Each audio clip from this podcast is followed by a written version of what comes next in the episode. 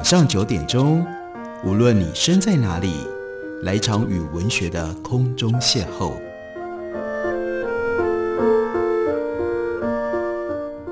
杨照谈书，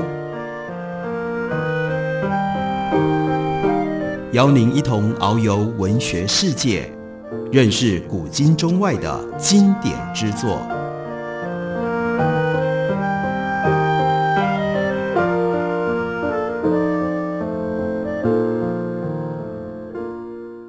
各位听众朋友，大家好，欢迎收听杨照谈书。本节目于台北广播电台 FM 九三点一，每个星期一到星期五晚上九点为大家播出。我是杨照，在今天的节目当中要为大家介绍的，这是室内元忠雄所写的《帝国主义下的台湾》这本书，早在一九二九年就已经出版。接下来，在漫长的时间当中，他建立成为要了解日治时代的台湾，尤其是台湾的经济体系和政治统治之间的关联，这是学界公认的经典作品。而我们今天要为大家介绍的，我们看到的是大家出版公司邀请了黄少恒先生为我们出版了二零二二新译版，由黄少恒不只是翻译。并且写了长篇的解题，在长篇解题当中，黄绍恒特别希望我们看到，那就是室内元忠雄他的这本书分析帝国主义下的台湾，不只是强烈的批判日本用这种方式借由殖民主义通过台湾总督府进行对于台湾的剥削式的统治，那在这一部分，他当然是反日的。另外，我们要了解他的这种反日的观点，对于日本殖民政策的批判，它的背后是来自于马克思主义。因此，马克思主义如何影响室内元忠雄，极度的重要。室内元忠雄他在一九二零年三月，他接任他的老师，也是他的前校长新渡户稻造，在东京帝大经济学部的殖民政策教职。他回到他的母校东京帝大。不过，他没有马上就站上讲台去授课，而是在那一年的十月到一九二三年的二月，他以殖民政策研究为题目，去到了欧洲，到英国、德国，接下来又转往美国。回国了之后，一直到一九三七年十二月，因为言论的问题，其中也包括他在帝国主义下的台湾所抱持的这种态度立场，那当然。得罪了军方，因而被当时军国主义和战时体制的权威逼着离开了东大。在这段的时间当中，他前后担任东大经济学部殖民政策讲座，一共十五年。室内元忠雄他的台湾研究，也就是他更完整的这个殖民政策研究其中的一环。东京地大的历史可以追溯到一八七七年，日本政府合并。东京开成学校以及东京医学校成立了东京大学。创设的时候，东京大学分设法、文、理和医学，总共有四部。这个经济学呢，最早是在文学部讲授，要到一八八五年并入了法政学部，由法学部改称。到了一九一九年，它又独立变成了经济学部。总的来说，战前东京地大经济学部的教授阵容可以区分为第一世代、第二世代、第三世代。第三世代包括了渡边一作、森户诚男、土方成美、上野道辅、森庄四郎、五出长五郎，还有室内元东雄这几位。这个时代最大的特征，那就是当中有很多人都受到了马克思主义很深的影响。也是战前经济学部内部对立的主要当事人。马克思主义在明治末期进入到日本，不过要到第一次世界大战结束之后才大为流行。内在的原因是大战带来日本经济空前的繁荣，接下来大战结束，米骚动的爆发象征了社会矛盾趋于严重。外在那是一九一七年俄国布尔什维克革命成功，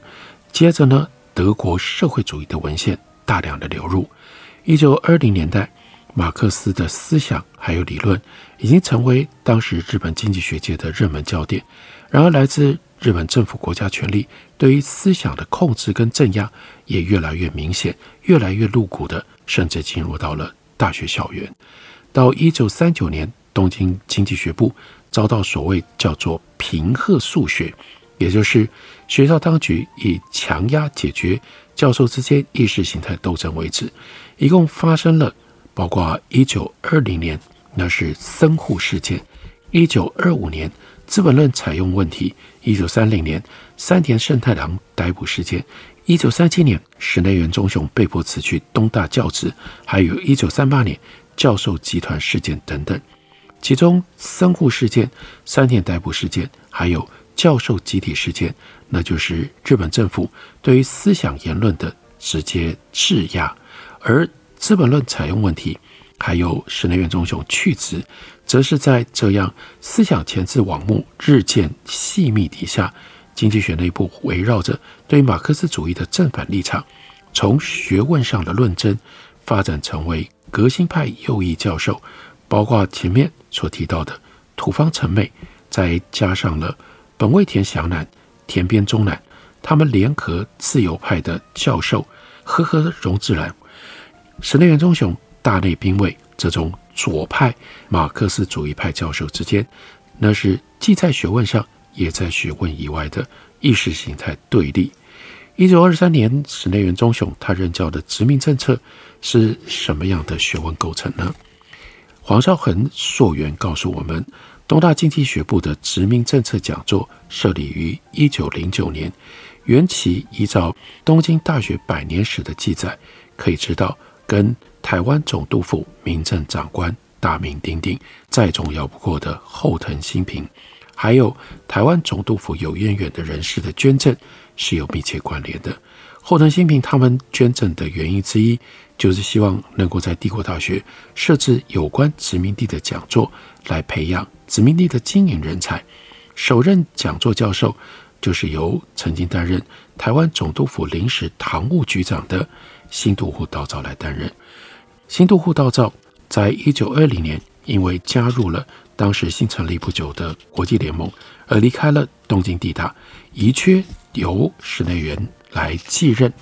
到了一九三七年离开东大为止，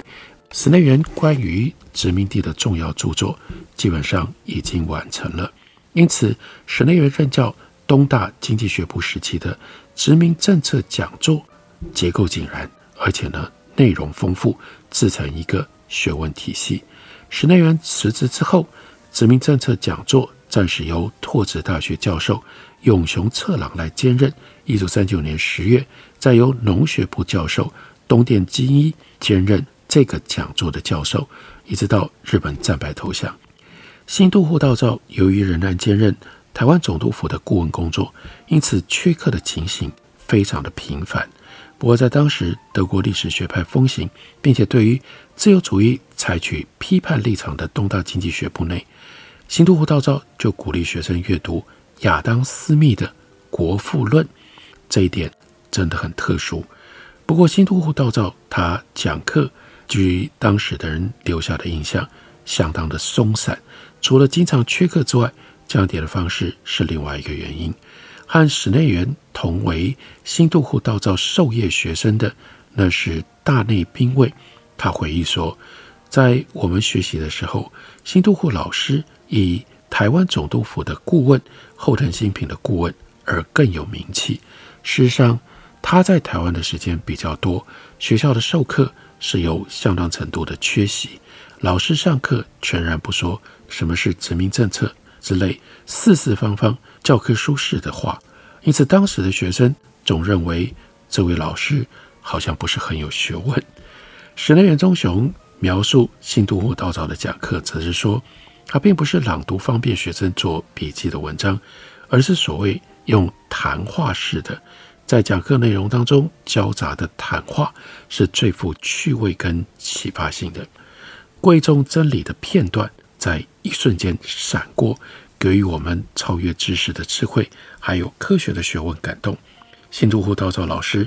对于概念性学问的做法跟讲课，不抱任何的好感。对于室内元忠雄来说，在大学的授课当中，他认为对他影响最大的就是新都护道造老师他的殖民政策，还有吉野造作老师的政治史。吉野造作以近世民本主义的发达作为题目，也就是讲解民本主义的发达。新都护老师的殖民政策，则是以人道主义的立场出发。吉野造作和新都护道造，他们讲课。都刻意的排斥德国式精密理论体系的作风，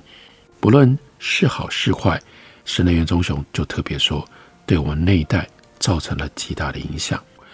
我们看一下新都护道造和室内元忠雄两个人的学问风格，依照大内兵卫的看法，他们有一个共同的脉络，那就是亚当·斯密的《国富论》，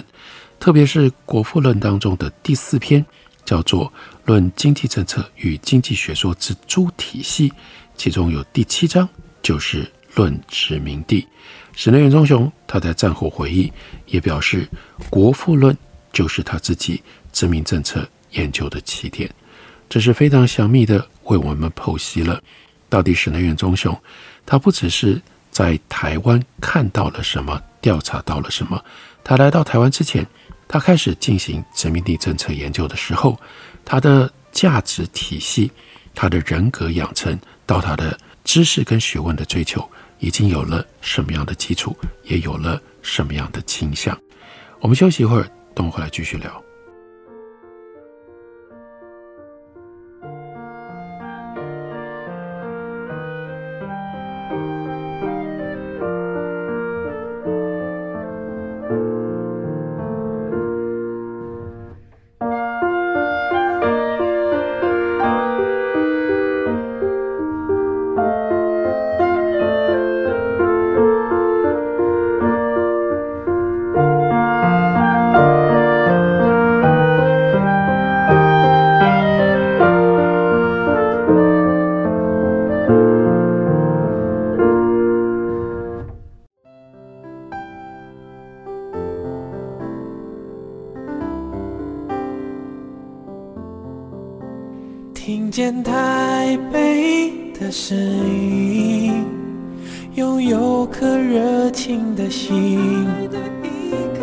有爱与梦想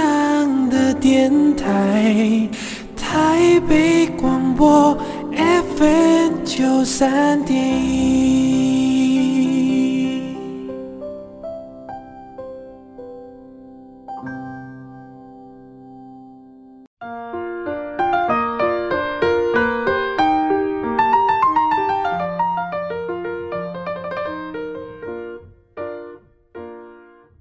感谢您继续收听《杨照谈书》。本节目以台北广播电台 FM 九三点一，每个星期一到星期五晚上九点为大家播出到九点半。今天为大家介绍的，这是研究台湾史、理解台湾史，尤其是在日治时代的殖民政策、殖民统治，绝对是不能够不参考的重要经典作品。那是室内元忠雄的《帝国主义下的台湾》。二零二二年，有了大家出版公司邀请了黄绍恒进行重新翻译，而出版了新译版。在这本书里面，室内元忠雄提出了在后来我们认为理解台湾史的一些重要的提示，例如说他的第五章关于政治问题，政治问题呢，他就提到了民主运动。开章一开头就把这个背景解释得非常清楚。他说：“台湾原本是清国的领土，中国人的殖民地，如同住在台湾的日本人在日本有其本籍，台湾汉人在中国有他的乡关，有共通的语言跟习惯。因此，日本统治台湾，使得台湾脱离中国，跟日本结合。关税法使得台湾的贸易路线从中国转向日本。”不允许设立只有清国人、台湾人出资筹组的株式会社。另外，在教育上的国语政策等等，都是使得台湾远离中国影响的制度。其他还有中国人跟台湾人渡航特别限制，也就是台湾人直接从台湾前往外国的时候，必须要携带依据台湾总督府令所制定的外国旅券规则发行的护照。违反了这个规定，前往或者是打算要前往外国的人都会遭到处罚。中国人入境台湾，以明治二十八年（一八九五年）第二十二号命令特别限制登陆跟居住。到了大正七年（一九一八年），台湾总督府就制定了跟日本相同的外国人入境相关规定管制。不过，对于中国劳动者来到台湾，有特别的管理规则，必须要携带中国劳动者中介所出具的来台证明书。而在证明书上记载的地点入境，或者是计划入境的时候，还必须先去领官方的入境许可证。此外，日本政府也不允许中国在台湾设置领事馆。另外一方面，台湾总督府在对岸的华南地区为台湾籍人民设置的学校提供教员以及教科书。住在当地的日本领事兼任台湾总督府的事务官，当地。领事裁判权归台湾总督府的法院管辖，等等，这所谓的对岸措施，那就是日本有种方法来防卫台湾，为了要避免更多中国的民族的影响进入到台湾。第二点，他接着解说，要让台湾跟日本结合，需要实行什么样的政策呢？概观台湾统治政策的变迁。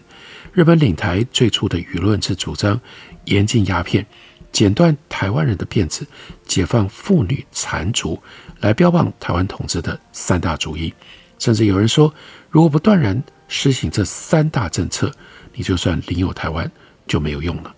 首任台湾总督华山之际，他前往台湾的时候，总理伊藤博文下达了训令，也包含了严禁鸦片。然而，这样非常积极、非常急骤的改革没有办法达到统治的目的，于是到了总督乃木希典的时候，就特别训令尊重台湾人的生活习惯，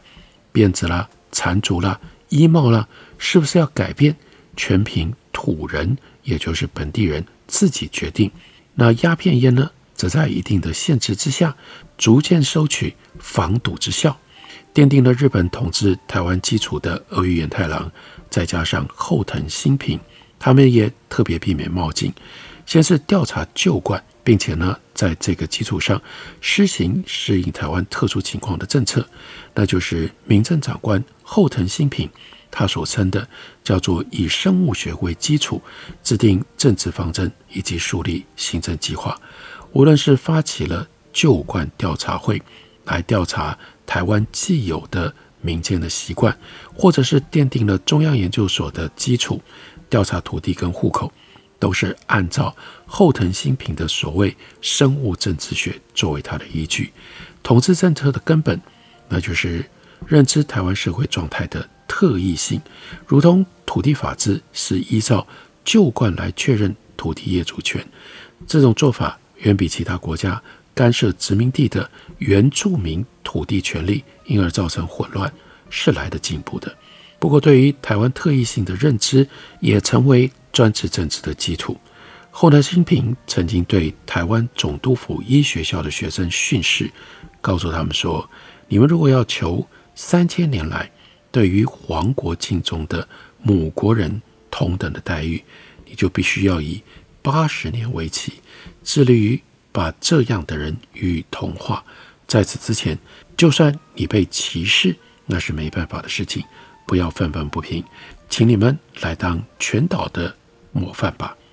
另外，作为民政长官的训示则说，是被同化还是被压抑，这只是论者随意给予的名称，无法取缔实质上的复杂关系。不管目的是怀柔同化，采取压抑主义。那仍然有其必要。在这样的方针底下，首先呢是镇压土匪，接下来全力投注于经济发展、财政独立、教育上的建设，多手不顾。要言之，要确立日本人的政治经济权利是施政的主轴。接在俄玉跟后藤政府之后，新的台湾总督府左久间左马太，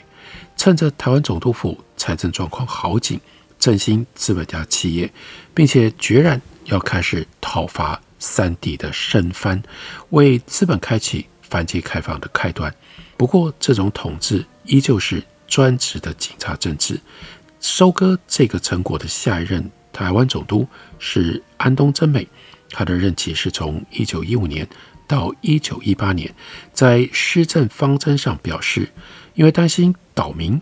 语言风俗不同，在想法上多有干戈，所以呢，被迫承认台湾汉人社会的特殊性。然而，接替安东下任台湾总督，那是明实元二郎，则明白地表示要以同化主义作为统治方针，却明白地表示要以同化主义作为统治方针。在解释施政方针的时候，明石元二郎说：“我认为集合日本人和台湾自古以来的民族，并且予以统辖，实际上本来就是很困难的事。不过困难固然困难，即使没有相异之处，面对新领土的精神，根本上就是要把它打造。”变成和内地没有任何的不同，即面对世界大战之后，台湾人民自觉兴起的时候，明实认为到了要将统治目标定为台湾人日本人化，所以就在台湾各地设立了风俗改良会、国语普及会等等这一类的团体。世界各地殖民地的民族运动蓬勃的发展，对日本来说。大正八年（一九一九年三月），朝鲜万岁骚动，也就是所谓的三一运动，这是晴天霹雳，促使日本改善殖民地的统治，必须要修订朝鲜含台湾总督府官制，还有其他的各种法令，以缓和以往的军事专制统治。身为第一任的文官总督，那是田健治郎。他来台就任了之后，所颁示的施政方针训示，他就纳入了后来成为台湾统治基础的几项原则。例如说，台湾构成日本帝国领土的一部分，原本理所当然属于帝国宪法统治的版图，从而对统治的所有的方针，必须从这个大精神出发，是以各种建设经营，要以教化指导本岛民众。让他们变成纯粹的帝国人民，对日本朝廷尽忠，培养他们对于国家的义务观念，也就是与其说认知到台湾的特殊地域性，这个时候就表明了内地延长主义。田健次郎他又说，首先致力于教育，必须要教化善导，使台湾人达到和日本人在社会上完全没有差距的程度，接下来才能够进入到政治平等的领域。也就是重视统治者素来轻视的教育，翻转专制政治，以台湾人的政治地位、自由参政权等跟日本人相同作为统治的目标。又说，如观察跟海外的经济贸易，台湾天然的形势是占据南北交汇的要冲，和华南、南洋一衣带水相邻，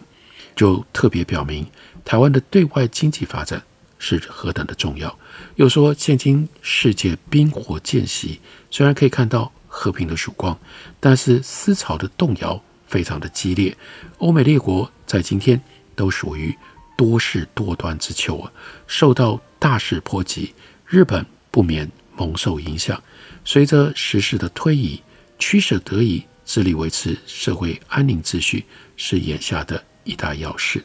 也就是注意到有必要处理民主运动。和社会运动抬头了。到了大正九年（一九二零年），地方制度调整；大正十年，设置台湾总督府评议会，并且通过了台湾施行法令相关法律，称之为叫法三号。大正十一年，新教育令；大正十二年，施行日本民法商法等等，那都是内地延长主义政策的体现。接任的台湾总督是内田嘉吉，他也说。最近在前任总督的时代，离革地方制度，设置评议会，施行民法商法，一新原有的面目。我认为继承这些施政，以臻完美，是现下的急务。不过接下来，台湾总督伊泽多喜男他的施政方针却没有说制度上要进行什么具体的改革，而是说共存共荣而已，并且表示本岛位于。国家的南方、西方，它的位置却当东亚之要冲，产业天然非常的丰饶，思考东方世界的未来，就感觉到本岛在文化上、经济上所负的使命非常的重大。再下来是上山满之进，他表示台湾的统治的要诀是以人民融合跟相混为精，文运畅达跟产业兴隆为纬，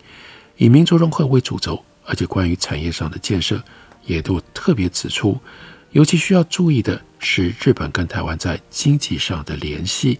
再看对外关系，台湾位于国家的南端，负有连接南亚跟南洋经济的使命。